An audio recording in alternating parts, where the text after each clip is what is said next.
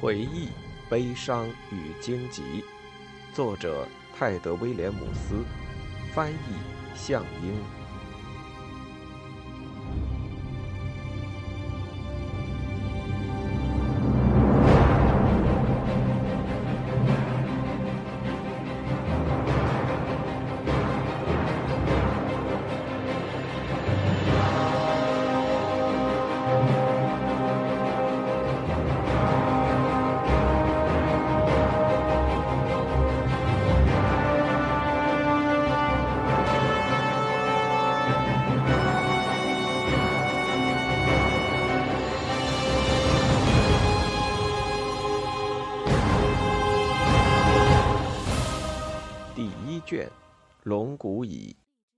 冷火与顽石。梦境仿佛雾气，渐渐消散。在可怕的梦里，他被绿色的海水淹没，没有上也没有下，四周都是不知从哪儿来的光，还有细细的影子，是鲨鱼群，每一条都长着派拉兹那样了无生气的黑眼睛。大海消失了，戴奥诺斯终于回到了地面，努力挣扎着从睡梦中清醒。军营墙面上洒着点点冰冷的月光，其他人安稳的呼吸声像风吹过干燥的树叶。心脏还在胸膛中跳得飞快，睡意却又朝疲惫的灵魂袭来，用羽毛般的指头安抚他，无声的在耳边低语。他又沉入梦乡，沉入比之前温和得多的梦境。这里十分明亮，清晨的湿气加上温暖的正午阳光，是父亲的领。他、姐妹们还有大哥一起在那里长大，在田里劳作。他的一部分自我并没有离开军营。现在快到黎明了，他知道，这是余文月的第九天。然而，还有一部分自己却回到了过去，再一次闻到翻整过的土壤的香味，听到犁车慢吞吞的嘎吱声，还有牛车驶下小路往集市去，发出的有节奏的哐当声。声音越来越响，但田壑刺鼻的泥土味儿却渐渐消失。犁车靠近了，听起来就在身后。赶牛的睡着了吗？还是有人竟让牛晃荡到地里来？一阵幼稚的恐慌在他心头浮现。老爸会生气的，这是我的错吗？我该看好他们的吗？他能想象父亲的表情，那张皱巴巴、带着怒气的脸。他从来不听任何解释。年轻时，戴奥诺斯一直觉得。上帝把罪人罚下地狱时，一定也是那副表情。圣母艾莱西亚，老爸会抽死我的，肯定。他从小床上坐起来，呼吸急促，心跳得跟鲨鱼梦后一样快。他环视着一切如常的军营，渐渐平复下来。父亲，您过世有多久了？他想着。用袖子擦干额头上迅速冷却的汗水。为什么你还要来打扰我？我都祈祷了这么多年。突然，一阵恐惧的寒意爬过戴奥诺斯的背脊。他现在是醒了还是没醒？为什么那冷冰冰的嘎吱声还没有随梦境消失？他一下子站起来，大叫着，死去父亲的幽魂像烛火一样瞬间熄灭。起来，起来！你们快起来，拿武器，围城战！他一边套上铠甲，一边走向床边，用力把那些醉得昏昏沉沉的酒囊饭袋踢醒，还不忘对已经被叫醒的人下达指令。上方城门楼响着警报声，其间还有军号杂乱的鸣响。他小跑出门，头盔歪在脑袋上，盾牌重重拍打身侧，手还挣扎着理顺箭带。他朝另外几个营房探过头，发现大家已经起床，正在迅速的穿戴装备。嘿，奈格利蒙人，他呼唤着，一手扣上腰带，另一手握紧拳头挥舞着。考验的时刻来了，上帝爱我们。听到参差不齐的回应声，他微笑起来，一边往阶梯走去，一边扶正头盔。西面护墙上的大城门楼，在灯光和半月月光的照射下，显得十分丑恶畸形。城门楼的幕墙和屋顶是几天前刚刚修缮好的，应该能在箭雨中保护他们。楼上这时已挤满了正在穿戴铠甲的卫兵。流过护墙的月光洒在他们身上，给匆忙移动的身影绑上了古怪闪亮的带子。墙面插着一排火把，弓手和矛手各自找到位置，像在黎明前消失的鸡鸣。军号又尖啸一声，将更多士兵召集到下面的庭院。木伦尖锐的抗议声更加响亮。戴奥诺斯的目光越过正墙外一马平川的山坡，看着渐渐探出地平线的东西。他知道那是什么，但亲眼看见却又发现自己并没有准备好。呀个血树！他咒骂着，旁边的人也骂骂咧咧。在黎明前的黑暗中，驶来六架工程塔，木架顶端和奈格利蒙宏伟的城墙一样高，仿若瘸腿的巨人。塔周围盖着兽皮，像巨熊一般笨拙地往前移动。敌人躲在塔后，一边推一边发出嘟囔和叫喊声。房屋般大的塔轮发出尖利的嘶鸣，像从远古时代以来就没人见过的洪荒巨兽的嚎叫。一阵恐惧袭来，戴奥诺斯的情绪并不低落。国王终于来了，终于兵临城下。以全能上帝之名，不管发生什么，将来人们都会歌颂这一天。蠢货，省省你们的剑！目标离射程还很远，他看到几个卫兵已经朝黑暗中乱射了几箭，赶紧喝住他们。等等，等他们靠近，很快就会比你们希望的更近了。回应着奈格利蒙城墙上绽发的火花，艾丽加的军队敲响震天动地的战鼓。刚开始是滚动的隆隆鼓点，接着变成两下一循环，又像巨人的脚步声。防守方的卫兵也吹响号角，相比鼓声，号声又轻又弱，但仍然显示出抵抗的坚决力量。戴奥诺斯感觉有人碰了碰自己的肩膀，抬起头，看到两名全副武装的战士，戴熊头盔的艾索恩，还有瞪圆了眼睛的爱因斯凯迪。他那顶朴素钢盔上只有一个金属鸟嘴弯下来护住鼻子。黑胡子瑞摩家人眼里燃烧着熊熊怒火，紧紧拉着埃奎纳公爵的儿子，将艾索恩用力地从城叠旁拉开。爱因斯凯迪盯着那一片混沌，随着呼吸发出恶犬般的低吼。看那儿！他咆哮着，指着工程塔底部，在大熊脚下。投石车，还有撞城锤，他一一点出随塔而来的其他大型工程器械。几辆弩车粗壮的长臂向后弯曲，仿佛受惊昂起的蛇头；还有一些器械则被蟹壳似的用来抵挡箭矢和石头的铠甲包着，看不出怎么操作，也不知是什么用途。王子在哪儿？戴奥诺斯问，目光牢牢地盯在那些器械上，无法挪开。就来了，埃索恩回答。他踮起脚尖，越过爱因斯凯迪，向前张望。自从你们会谈回来，他就一直跟亚拿加和那文书官在一起。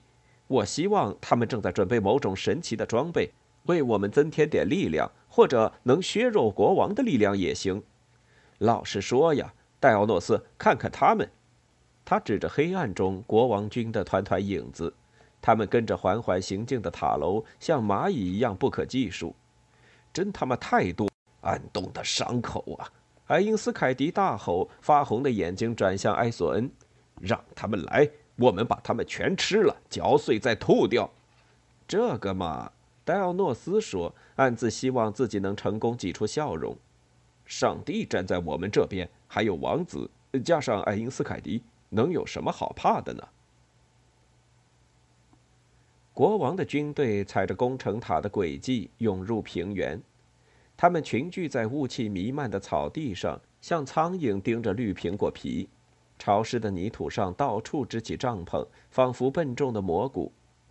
清晨静静的来临，工程也准备妥当，日头躲了起来，只撕开薄薄一层夜色，整个世界悬浮在一片没有方向的辉光之中。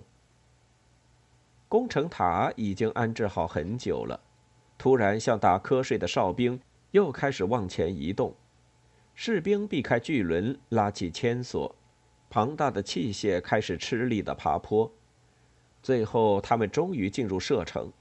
城墙上的弓手们纷纷开射，箭破长空的嗖嗖声带来惊恐的喜悦，他们的心也随着弓弦稳定下来。第一波歪歪扭扭的射击过后，他们慢慢掌握了距离。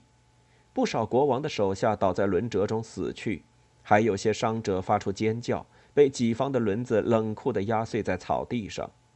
但箭矢每射到一个人，立刻会有另一个戴头盔的蓝衣士兵补上空缺，拉起牵索，工程塔依然匀速往城墙边挪。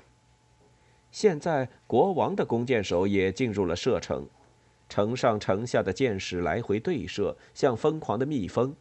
工程塔发出嘎吱巨响，摇摇摆摆地离幕墙越来越近。这时，阳光突然穿破云层。城垛上好几处血迹斑斑，像下了一场血雨。戴奥诺斯士兵苍白的脸上沾满泥土，反光的头盔像一轮明月。格林泰德叫你过来，快！他们在丹德尼斯塔下架起了梯子。上帝之术啊！戴奥诺斯带着挫败感，咬着牙，转头去找埃索恩。瑞摩家人刚从一个受伤的守卫手中接过弓。帮着清理十多尺外离城墙最近的工程塔旁的敌人，射穿那些蠢到从停滞的塔楼护群下探出的身子，试图抓住飘荡在风中的牵索的士兵。埃索恩，埃索恩！戴奥诺斯大叫：“一定拦下工程塔！他们在西南墙上架了梯子，快去吧！”埃奎纳的儿子头也不回，目光停留在剑尖。我有机会就去跟你会合。爱因斯凯迪在哪儿？他用眼角的余光瞟到那个传令使，已经不耐烦的左右跳脚了。天知道！轻声骂了一句，戴奥诺斯低下头，笨拙地跟在格林泰德的传令使身后。他一边走一边招呼半打累得蜷缩在城垛背后稍作喘息的守卫一同过来。被召集的人懊恼地摇头，但还是戴上头盔跟他走了。戴奥诺斯广受信赖。很多人叫他王子的右手。可约书亚的右手运气很糟啊！戴奥诺斯弯腰穿过走道，苦涩的想。虽然天气阴冷，他还是满头大汗。希望他这只右手存活的久一点话说回来，王子到底在哪儿呢？这么长时间，他也该出现了。丹德尼斯塔粗大的塔身旁，他震惊地发现。格林泰德爵士的手下正在后退，而穿着高维格男爵红蓝相间军服的塞洛郡士兵却不断地越过城垛，涌上城墙。为了约书亚，他大叫着跳上前去，身后的人也跟着叫起来。他们用剑抵挡敌人的剑，片刻间竟将他们逼退了些。有些人从城墙上摔落，尖声叫着，拼命挥舞双手，好像冷冽的风能让他飘起来似的。格林泰德的手下鼓足信心往回压去，但敌人也稳住脚步。戴奥诺斯从一具僵硬的尸体手中扯下长矛，矛尾反弹回来，重重地抽打在他身侧。他不顾疼痛，将长梯的第一个固定点拆下。不一会儿，他手下两个卫兵过来帮忙，一起把梯子从城墙边推开。木梯在半空中颤动。梯子上的敌人还紧紧攀在上头，大骂着，张开的嘴巴像空空的黑洞。梯子立了片刻，垂直在大地和天堂之中，接着便失去平衡，向后倒去。那些士兵就像树枝上摇落的水果。很快，除了两人逃走，所有红蓝衣服的敌人都倒在了血泊中。其他守卫把剩下三架梯子也推开了。格林泰德指挥手下往那些还来不及再组织进攻的敌人头上丢下大石，他们将石头推到城墙的豁口，让他们纷纷滚到倒塌的梯子上，把木梯砸成一片片，还砸死了一个士兵。那人一直坐在摔倒的地方，愣愣地看着大石从城墙直接落到头上。一个奈格利蒙本地守卫的脖子被盾牌砸断，死在了地上。这个留着胡子的年轻人曾和戴奥诺斯一起玩过骰子。格林泰德爵士也折损了四名手下，他们像被风吹落的稻草人，和七个攻城的塞洛郡人死在一起。戴奥诺斯站在那儿，腹部一阵剧痛，在紧咬的齿缝间喘着气。格林泰德一瘸一拐地走到他身边，靴子上有个血淋淋的洞。这儿有七个，还有半打摔下了梯子。骑士满意的看着下面打滚的残破躯体，都在城墙下面。和我们相比，艾丽家的人死伤更多。戴奥诺斯一阵反胃，受伤的肩膀抽痛不已，像有颗钉子钻了进去。国王的总人数也比我们多得多，他回答。他可以轻易放弃他们，就像丢掉苹果皮一样。他真的快要吐出来了，于是朝城墙边走去。苹果皮，他又说了一遍，朝护墙俯下身子。疼痛令人顾不上羞耻。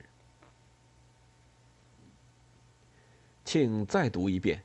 约书亚看着自己纠结的手指，平静地说：“史坦义神父抬起头，疲倦的嘴唇扭成疑问的形状。这时，外面传来了像重重敲在骨头上的闷响。独眼牧师一下子慌乱起来，飞快地在胸口画了个圣树手势。石头，他说，声音刺耳。他他们，他们在往这里丢石头。我我们不该去，不该去帮忙吗？在城墙上作战的人也有危险。老瑞摩家人严肃地说：“我们之所以在这里，是为了提供最大程度的帮助。我们的伙伴为了一丝渺茫的希望，正在茫茫北方寻找一把剑，而另一把已经落入敌人手中。”他正在城墙外围攻我们，剩下那一丁点儿找到芬吉尔的米奈亚的希望，就全靠我们了。他看着忧心忡忡的史坦义，表情柔和些。很少有石头能打进内城，而我们的房间还有内城墙做保护，我们没有太大危险。现在，请把这一段再读一遍。有些东西我还不是很清楚。但感觉很重要。高大的牧师盯着纸页看了一会儿，房间安静下来，窗外远远传来模糊的哭喊和祈祷声，仿佛朦胧的雾。史坦义的嘴唇动了动，读出来。亚拿加说：“牧师清清嗓子。”于是约翰下到海霍特的地道中，那里充满了萨拉卡喷出的蒸汽和汗液。除了一只长矛和一面盾牌，他什么都没带。靠近火龙的巢穴时，脚下的皮靴开始冒烟。无疑，他在漫长的一生中从没像这回这么害怕过。史坦义突然中断了念诵：“亚纳加有什么用呢？”仿佛巨人之锤似的，又是一声巨响，什么东西重重的落在不远处。史坦义强忍着不理会他：“你们。”你们还想让我继续念吗？把约翰王和龙的战斗全都念完？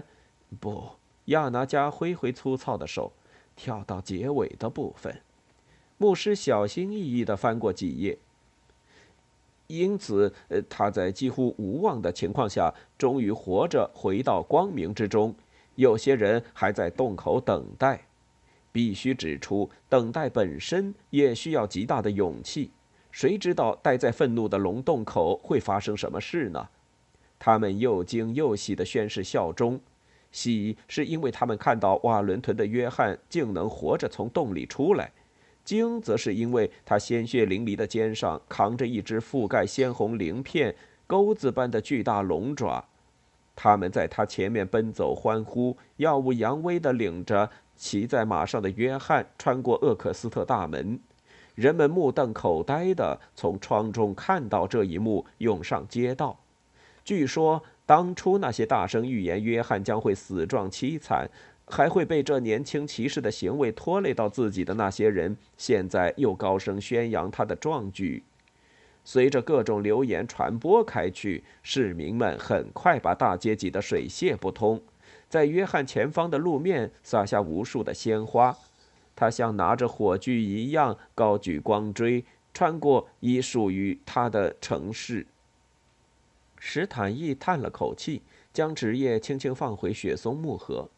这盒子是他特地找来保存手稿的。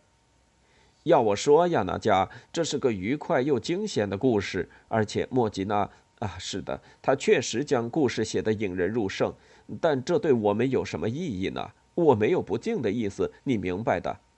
亚拿加斜眼看着自己突出的指节，皱着眉头。我不知道。有些东西，里面有些东西，莫吉娜一时不知是有意还是无意，写了些颇有深意的东西。老天啊，答案似乎就在眼前，我真的是瞎了眼呐！又一波喧闹声从窗外传来，紧张响亮的叫嚷，还有沉重铠甲的叮当作响。一支卫队小跑着穿过外面的大院。亚娜加，我们没多少时间可以思考了。史坦伊最后说：“嗯，是没有时间了。”老人说着，揉了揉眼睛。整个下午，艾丽加国王的军队就像潮水一般，反复冲刷着名为奈格利蒙的石崖。微弱的阳光照射着一波又一波奋力爬梯的披甲戴盔的士兵，光滑的金属片反射着零零碎光。但每一次，城堡守卫都击退了他们的进攻。国王的军队有时在人和石头组成的坚固防线中会发现一个暂时的缺口，但总是徒劳无果。乌特塞尔男爵胖奥德迈在这样一个缺口处独自坚持了很久，与一个接一个不断爬上梯子的工程士兵贴身肉搏，共杀死了四名敌人，一直撑到增援赶到。是约书亚王子亲自带领的一队卫兵保护了整道城墙，摧毁了云梯工事。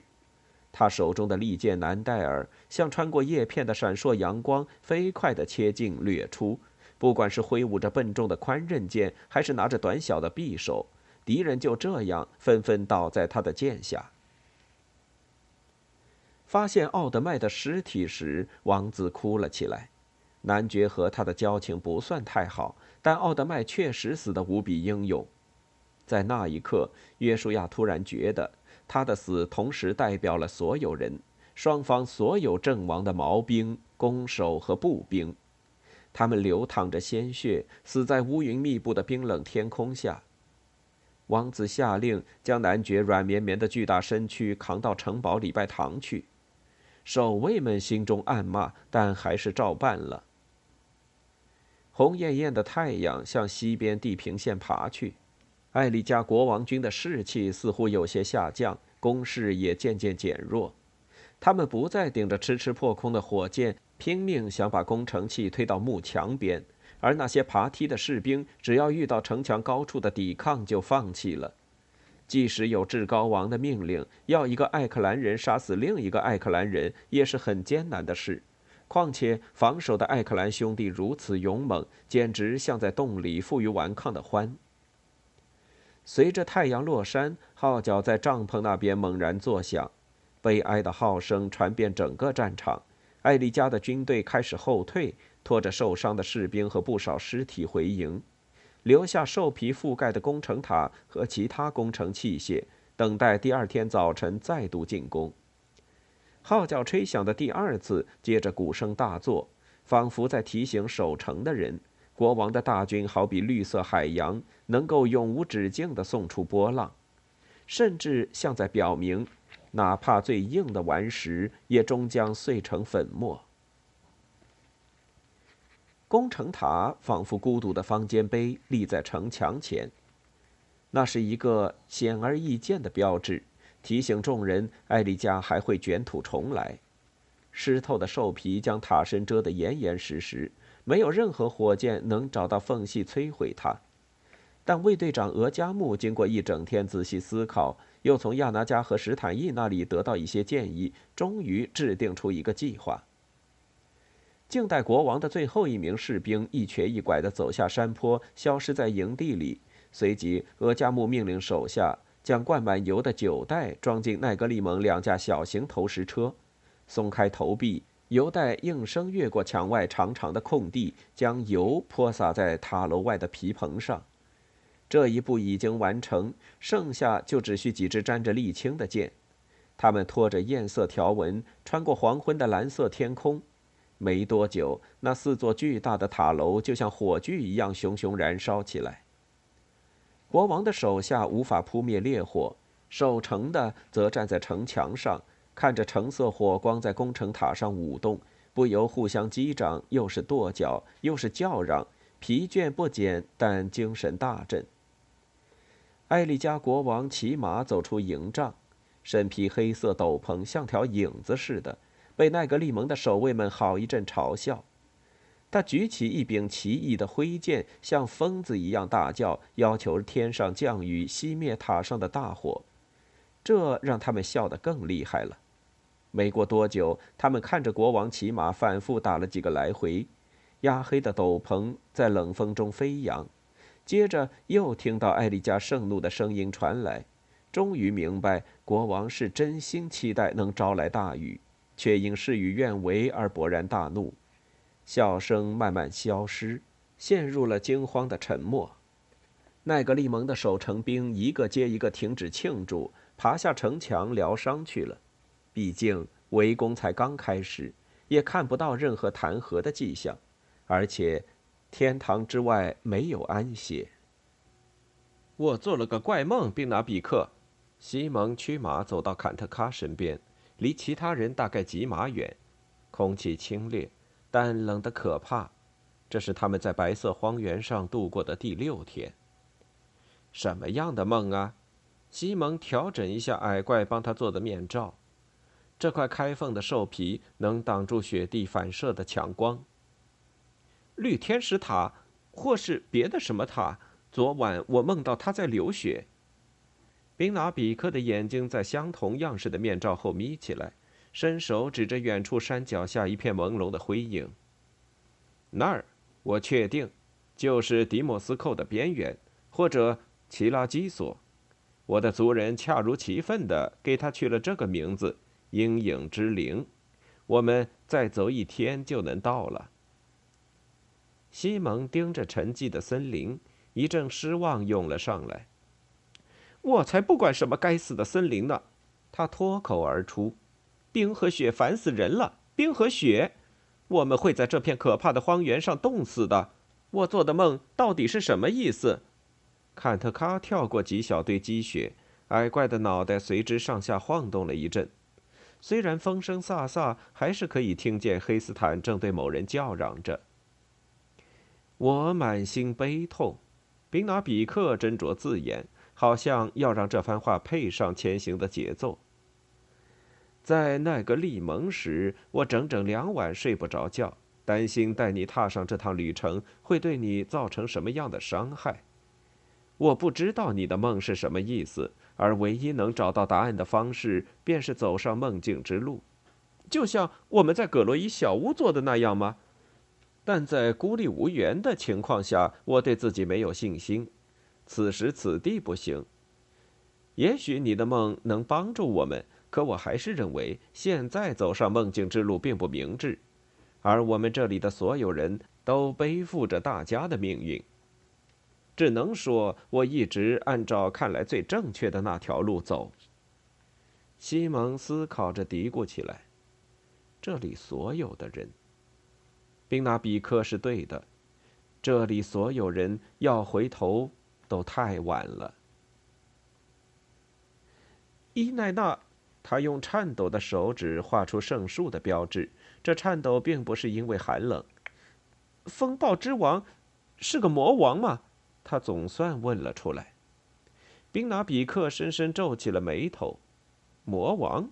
哼，你们神的敌人吗？干嘛问这个？你不是听亚拿加说了吗？你知道伊奈纳奇是什么？大概吧，他在发抖。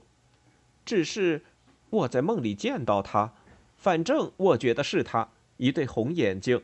说实话，我就只看到这个，其他都是一片黑，像烧光的木头，还有一点余火。光想起这些，已经让他很难受了。矮怪耸耸肩，双手插在狼脖子的毛发里。他不是你们说的魔王，西蒙无友。不过他是魔鬼。准确的说，我觉得他要做的事，对其他人而言，的确是魔鬼的行径，这就足够了。还有龙呢？过了一会儿，西蒙犹豫地问：“宾拿比克飞快地偏过头，皮缝里投射出古怪的目光。龙，山上那条呗，名字我不记得了。”宾拿比克爆笑起来，喷出的气像云朵一般。“啊，他叫埃卡加区，群山之女呀，年轻的朋友，你担心的事儿还真多，魔鬼了，龙了。”他用戴手套的指尖接住一滴眼泪。举起来，瞧，他咯咯笑着，好像这里还需要更多的兵似的。可那儿有条龙啊！西蒙语气激烈，每个人都这么说。很久以前的事儿了，西蒙，那是个不吉利的地方。当然，龙也是那地方与世隔绝的最重要原因之一。反正我猜是这样。在坎努克传说中，那里曾有一条巨大的冰虫。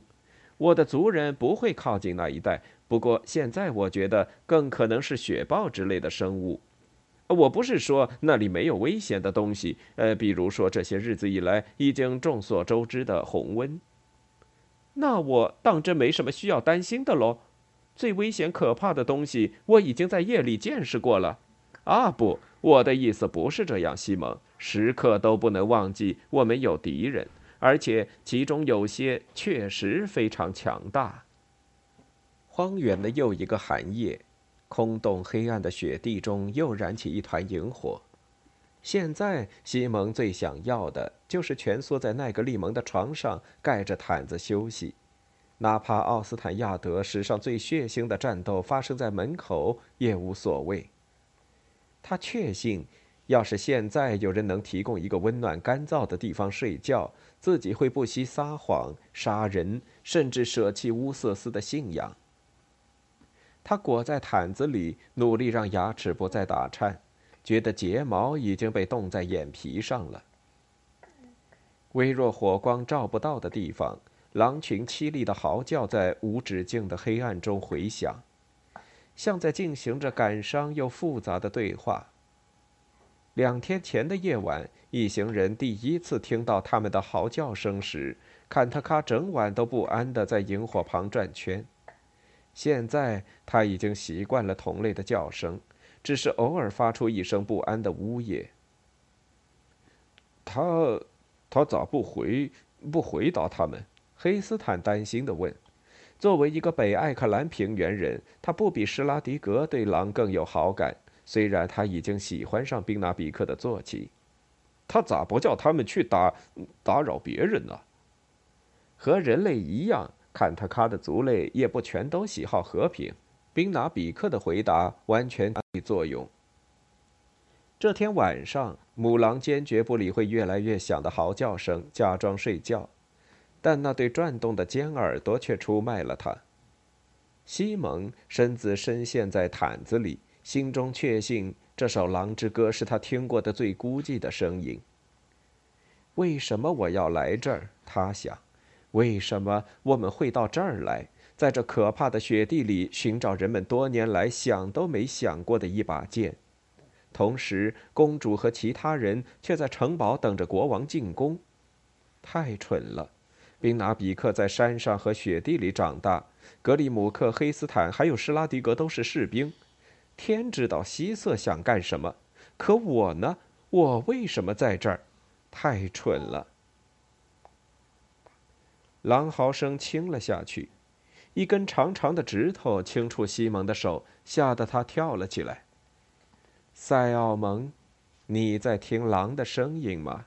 吉吕奇问。听，听不到才怪呢。他们的歌真是直白又嘹亮。希瑟摇摇头。他们很像你们人类，走到哪儿就唱到哪儿，唱看到的、闻到的东西。他们互相告知麋鹿在哪儿，谁和谁交配了。多数情况下，只是喊着“是我，我在这儿”。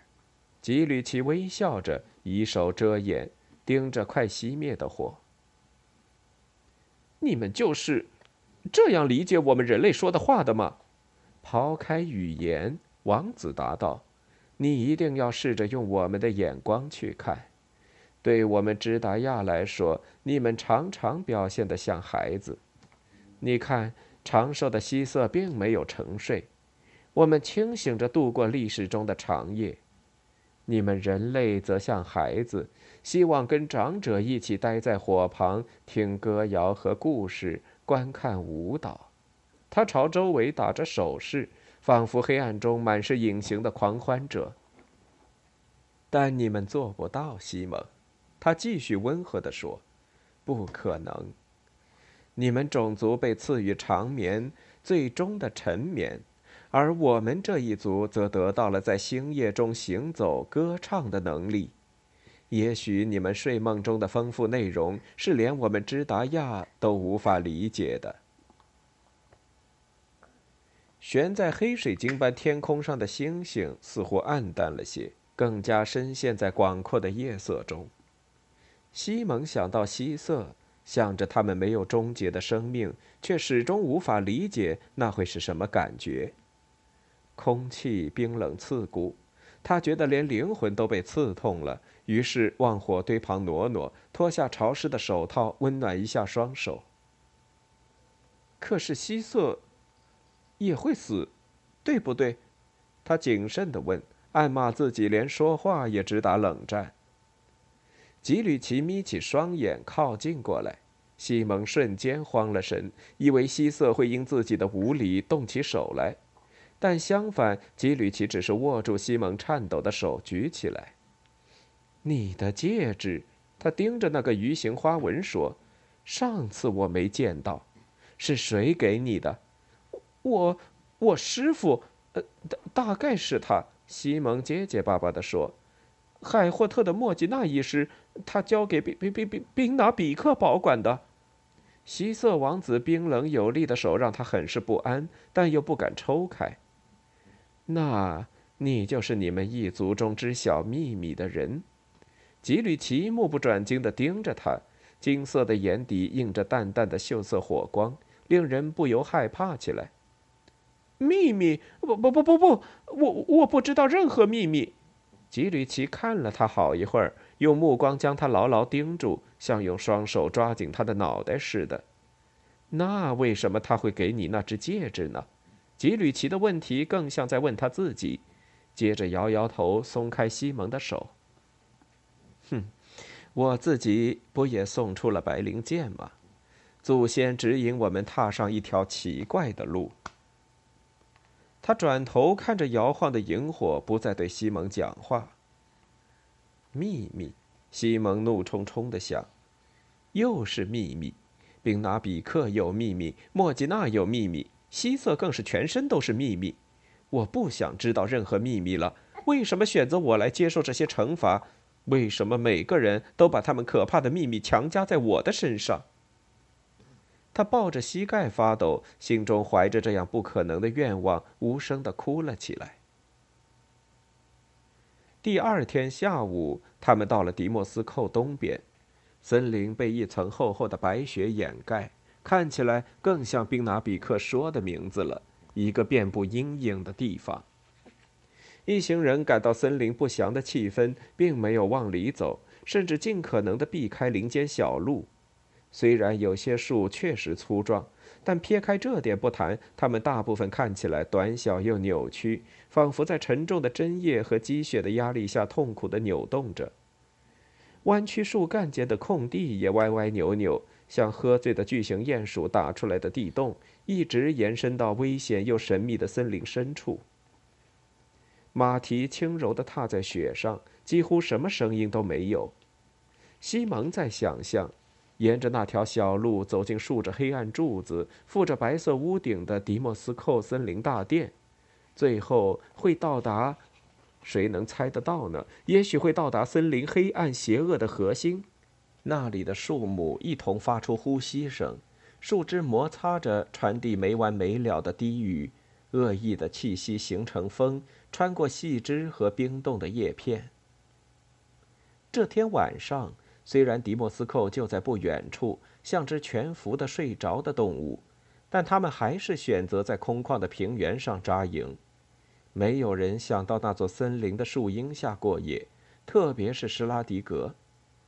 他是听着那些苍白林道里恐怖怪物的故事长大的。希瑟似乎不以为意，但吉吕奇晚上花了些时间给黑乌木剑上油。一行人再次挤在露天的萤火旁，整个长夜，剃刀般的东风不停地从他们身上刮过，粉末状的雪到处打转，还在迪莫斯寇外围的树丫间飞舞。这一夜，他们躺下睡觉时，耳边充斥着从森林传来的被风吹动的树枝互相锯切的吱嘎声。又慢慢骑行两天。他们绕过森林，穿过最后一片空旷冰冻的土地，来到山脚下。景色阴冷荒凉，雪地反射着强烈的日光。西蒙一直眯着眼，头都痛了。天气似乎暖和了些，雪还在下，但在山脉宽阔的背风面，寒冷的风不再像之前那样透过斗篷和外套吹进来。看，施拉迪格叫道。指着山脚往高处延伸的山坡，一开始除了到处都是盖着雪的石头和树木，西蒙什么都看不到。接着，他的目光沿低坡往东扫去，看到有什么东西在动。两个形状奇特的影子隐约出现在一伏龙外的山脊顶上，还是身形混杂在一起的四个。是狼吗？他紧张地问。宾拿比克骑着坎特卡离开小队，朝那边跑去，举起戴着手套的手拢在嘴边。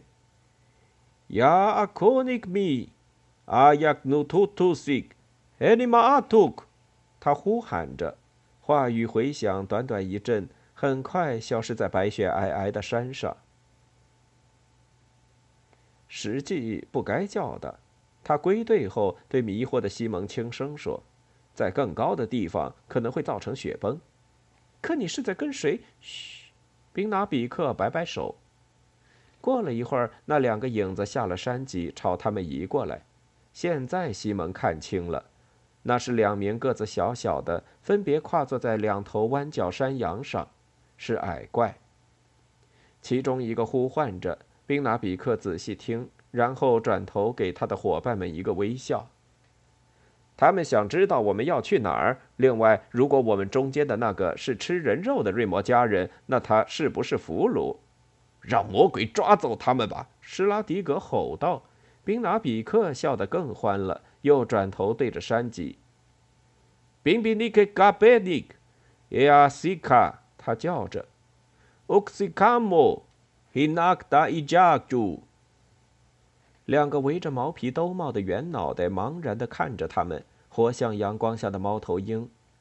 呆了片刻，其中一个拍拍胸口，另一个则挥动戴着手套的臂膀，画了一个大圈，然后架坐起转身，在一片飞扬的雪沫中走回山脊。这是在干什么？施拉迪格恼火地问。宾拿比克笑得有些勉强：“呃，我告诉他们，我们要去雾沙木。”他解释说：“他们一个做出的是驱赶邪恶的手势，另一个则施了远离疯子的法术。”一行人沿路上山，在雾沙木地幔上的一道凹陷的石谷中扎营。我们应该在这里留下马，放下不需要携带的东西。宾拿比克查探着这个隐蔽的地点。吉吕奇大步走到石谷口，身子后倾。盯着雾沙木白雪皑皑的崎岖山顶，山的西面被夕阳染上淡淡的粉红色，风鼓动他的斗篷，吹起他的头发，脸庞周围漂浮的发丝就像缕缕紫云。上次看到这景象，到现在已经很久了。他说：“你以前上过这山？”西蒙问，奋力解开马肚上的皮带扣。我从没见过这座山的最高点，西瑟回答。这对我来说会是全新的经历。看看最东面和赫格达亚的王国，北鬼。很久以前，我们分道扬镳时，群山以北的一切都让给了他们。吉吕奇大步走回石谷。金志波，你和史界帝必须为这些马找个安身的地方。看，这里有些小树，在斜石头下。要是干草用完了，他们能派上用场。然后他又用希瑟语继续说着。安乃和另外两名希瑟开始搭建更长期的营地，这是离开猎舍之后他们感觉最舒适的一次扎营。西蒙，看我带了什么？宾拿比克呼唤道。年轻人闻声穿过三名分散在林子里拾柴火的士兵走了过去，只见矮怪蹲在地上，从行囊中拉出一个油布包。奈格利蒙的铁匠觉得我不但矮，而且疯得厉害。宾拿比克对走来的西蒙微笑，但他还是造出了我想要的东西。解开系带，一大堆古怪东西掉了出来，连着皮带和带扣的满是钉子的金属盘，凸起尖角的奇怪锤子，还有像是安在非常小的马上的鞍具。这都是些什么呀？帮我们在高山上生存下来的东西。宾拿比克得意地笑了。即使脚步轻快敏捷的坎努克人，也不能毫无准备就去攀爬高峰。看，这些是绑在靴子上的。他指着带钉子的盘子。那些则是兵符，很有用处。施拉迪格见过这些东西，肯定的。那马具呢？我们可能要绑在一块儿前行。这样的话，要是刮起大风，或是遇到龙雪，或走过薄冰，万一有人掉下去，其他人也可以撑住他的重量。如果时间足够嘛，我还要给坎特卡备好鞍子。要是把他单独留在后头，他会很沮丧的。我们还得经历痛苦的分别呢。矮怪一边上油打磨，一边轻轻哼着小调。西蒙沉默地盯着宾纳比克的工具。他曾以为爬山就像爬绿天使塔的阶梯，山势陡峭，但也就是比较困难的徒步登梯罢了。但这番关于人会摔下去还有薄冰的话，哎，小鬼，是格里姆克的声音。别偷懒呐，捡点木片。我们爬山自杀前，最后还要生次萤火呢。这天晚上，白塔又出现在他的梦中，他绝望的紧紧攀附在光可见人的塔边，似乎有只狼在下面冲他吼叫，而头顶上一个红眼睛的黑影。敲响了邪恶的钟声。旅店老板抬起头，张开嘴，本想说什么，却又闭上了。他眨着眼，吞了口口水，样子像只青蛙。陌生人是个修士，穿件黑袍，上面竟是一路溅起的泥渍。引人注目的是他的体型，他个头很高，魁梧的像个大酒桶。虽然旅馆门口也不怎么亮堂，但他宽阔的身子一挤进门，就让整间屋子都暗了下来。呃呃，对，对不起，神父。旅店老板挂上奉承的微笑。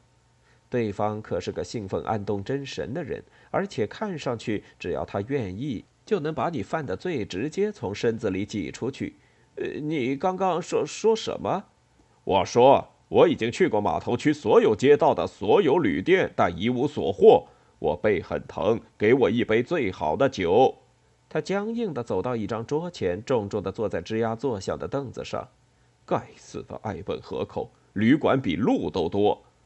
旅馆老板注意到他说话带着瑞摩加口音，那张粗糙发红的脸也证明了这一点。老板听说过瑞摩家人的胡子实在太厚。少数不任由胡子乱长的，得一天三刮才行。这是个港口城镇吗，神父？他说着，将满满一杯酒放在闷闷不乐、脏兮兮的修士面前。最近这些日子发生的事吗？他苦着脸耸耸肩。不过客人多了起来，不少陌生人需要房间歇脚呢。修士抹掉粘在唇上的泡沫，皱起了眉头。我知道，真是糟透了，可怜的路萨。旅馆老板紧张的四下看看，角落里那些艾克兰卫兵并没有注意到这里。神父，你说你一无所获，他换了个话题。我能问问你是在找什么吗？一个修士，大个子吼着。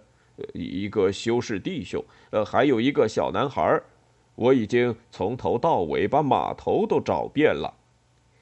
旅馆老板露出微笑，用围裙擦拭一只金属酒杯。所以你最后上这儿来了？哎，原谅我这么说，神父，但我觉得你的上帝是在试炼你。大个子嘟囔着，从酒杯上抬起目光。什么意思？他们在这儿。之前在，如果真的是你说的那两个人的话，修士在长凳上猛地扑了过去。老板得意的笑容一下子冻在了脸上，那张红彤彤的脸和旅店老板的脸相隔只有几寸。什么时候？呃两两天，两呃三三天前，我不是很确定。你是真不确定？修士威胁似的问。还是想要钱？他拍拍自己的袍子。旅馆老板搞不清这古怪的信徒拍的是钱包还是小刀，反正他从来不相信乌瑟斯的信徒。住在赫尼斯蒂最鱼龙混杂的镇上，更没法让他对他们改观。啊，不，神父，是是是实话。呃，他们他们几天前经过，呃，询问有没有船南下到破杜因去。那修士个子不高，好像是个秃顶，呃，小鬼嘛，脸尖尖的，黑头发吧。他们到过这儿，你怎么跟他们说的呢？去俄基德拉姆，呃，那是一间门口画着桨的酒馆，靠近海边。呃，找老吉尔吉斯。修士的巨手搭上他的肩，他一下子惊慌的都说不出话来了。虽然旅店老板的体格也算相当强壮，此刻却像孩子一样紧紧绞着双手。片刻之后，他的肋骨便因用力的拥抱而疼痛不已。接着，怔怔地站在原地，看着修士塞进自己手里的那枚金皇帝。赫尼斯蒂人，愿仁慈的乌瑟斯保佑你和你的旅店！大个子叫着，转头分开人群往街上跑去。从开始该死的搜索到现在，还是头一回碰上好运气。他冲出门口，像是逃出着火的房子。旅馆老板痛苦地倒抽一口冷气，抓紧金币，上面还带着修士手上的温度。哼，蠢驴似的这些安东教徒，他自言自语道：“神神叨叨的。”他站在栏杆边，看着艾本河口渐渐远去，藏进雾中。风吹拂他剪得短短的黑发。科扎哈弟兄，他呼唤道。过来，还有比这更壮丽的吗？他朝绿色的大海挥手，海水将他们和模糊的海岸线隔开。海鸥在船尾扬起的泡沫上尖叫盘旋。修士缩在一堆捆紧的木桶旁，无力地挥挥手：“哎呀，你自便吧，麦拉奇。我从来都不是个好船员，上帝知道。我相信这次旅途也无法改变了。”他抹掉前额的水墨或是汗水。自从踏上甲板，科扎哈滴酒未沾。米蕊莫抬起头，看到两个赫尼斯蒂水手正在前甲板好奇地望着自己。他低下头，走到修士身边坐下。为什么跟我一起来？过了一会儿，他问道：“我还是不明白。”修士没有抬头。我来是因为那夫人付了钱。米蕊莫拉起兜帽，没有别的东西能像大海一样提醒你什么更重要。他轻轻地说，微笑着。科扎哈则回以一个虚弱的笑容。啊，以全能上帝之名，确实如此。他叹着气说：“他提醒我，生活是甜蜜的，大海是靠不住的，而我就是个蠢货。”米瑞莫庄重的点点头，抬头盯着鼓起的帆。那些，确实是值得记住的事，他说。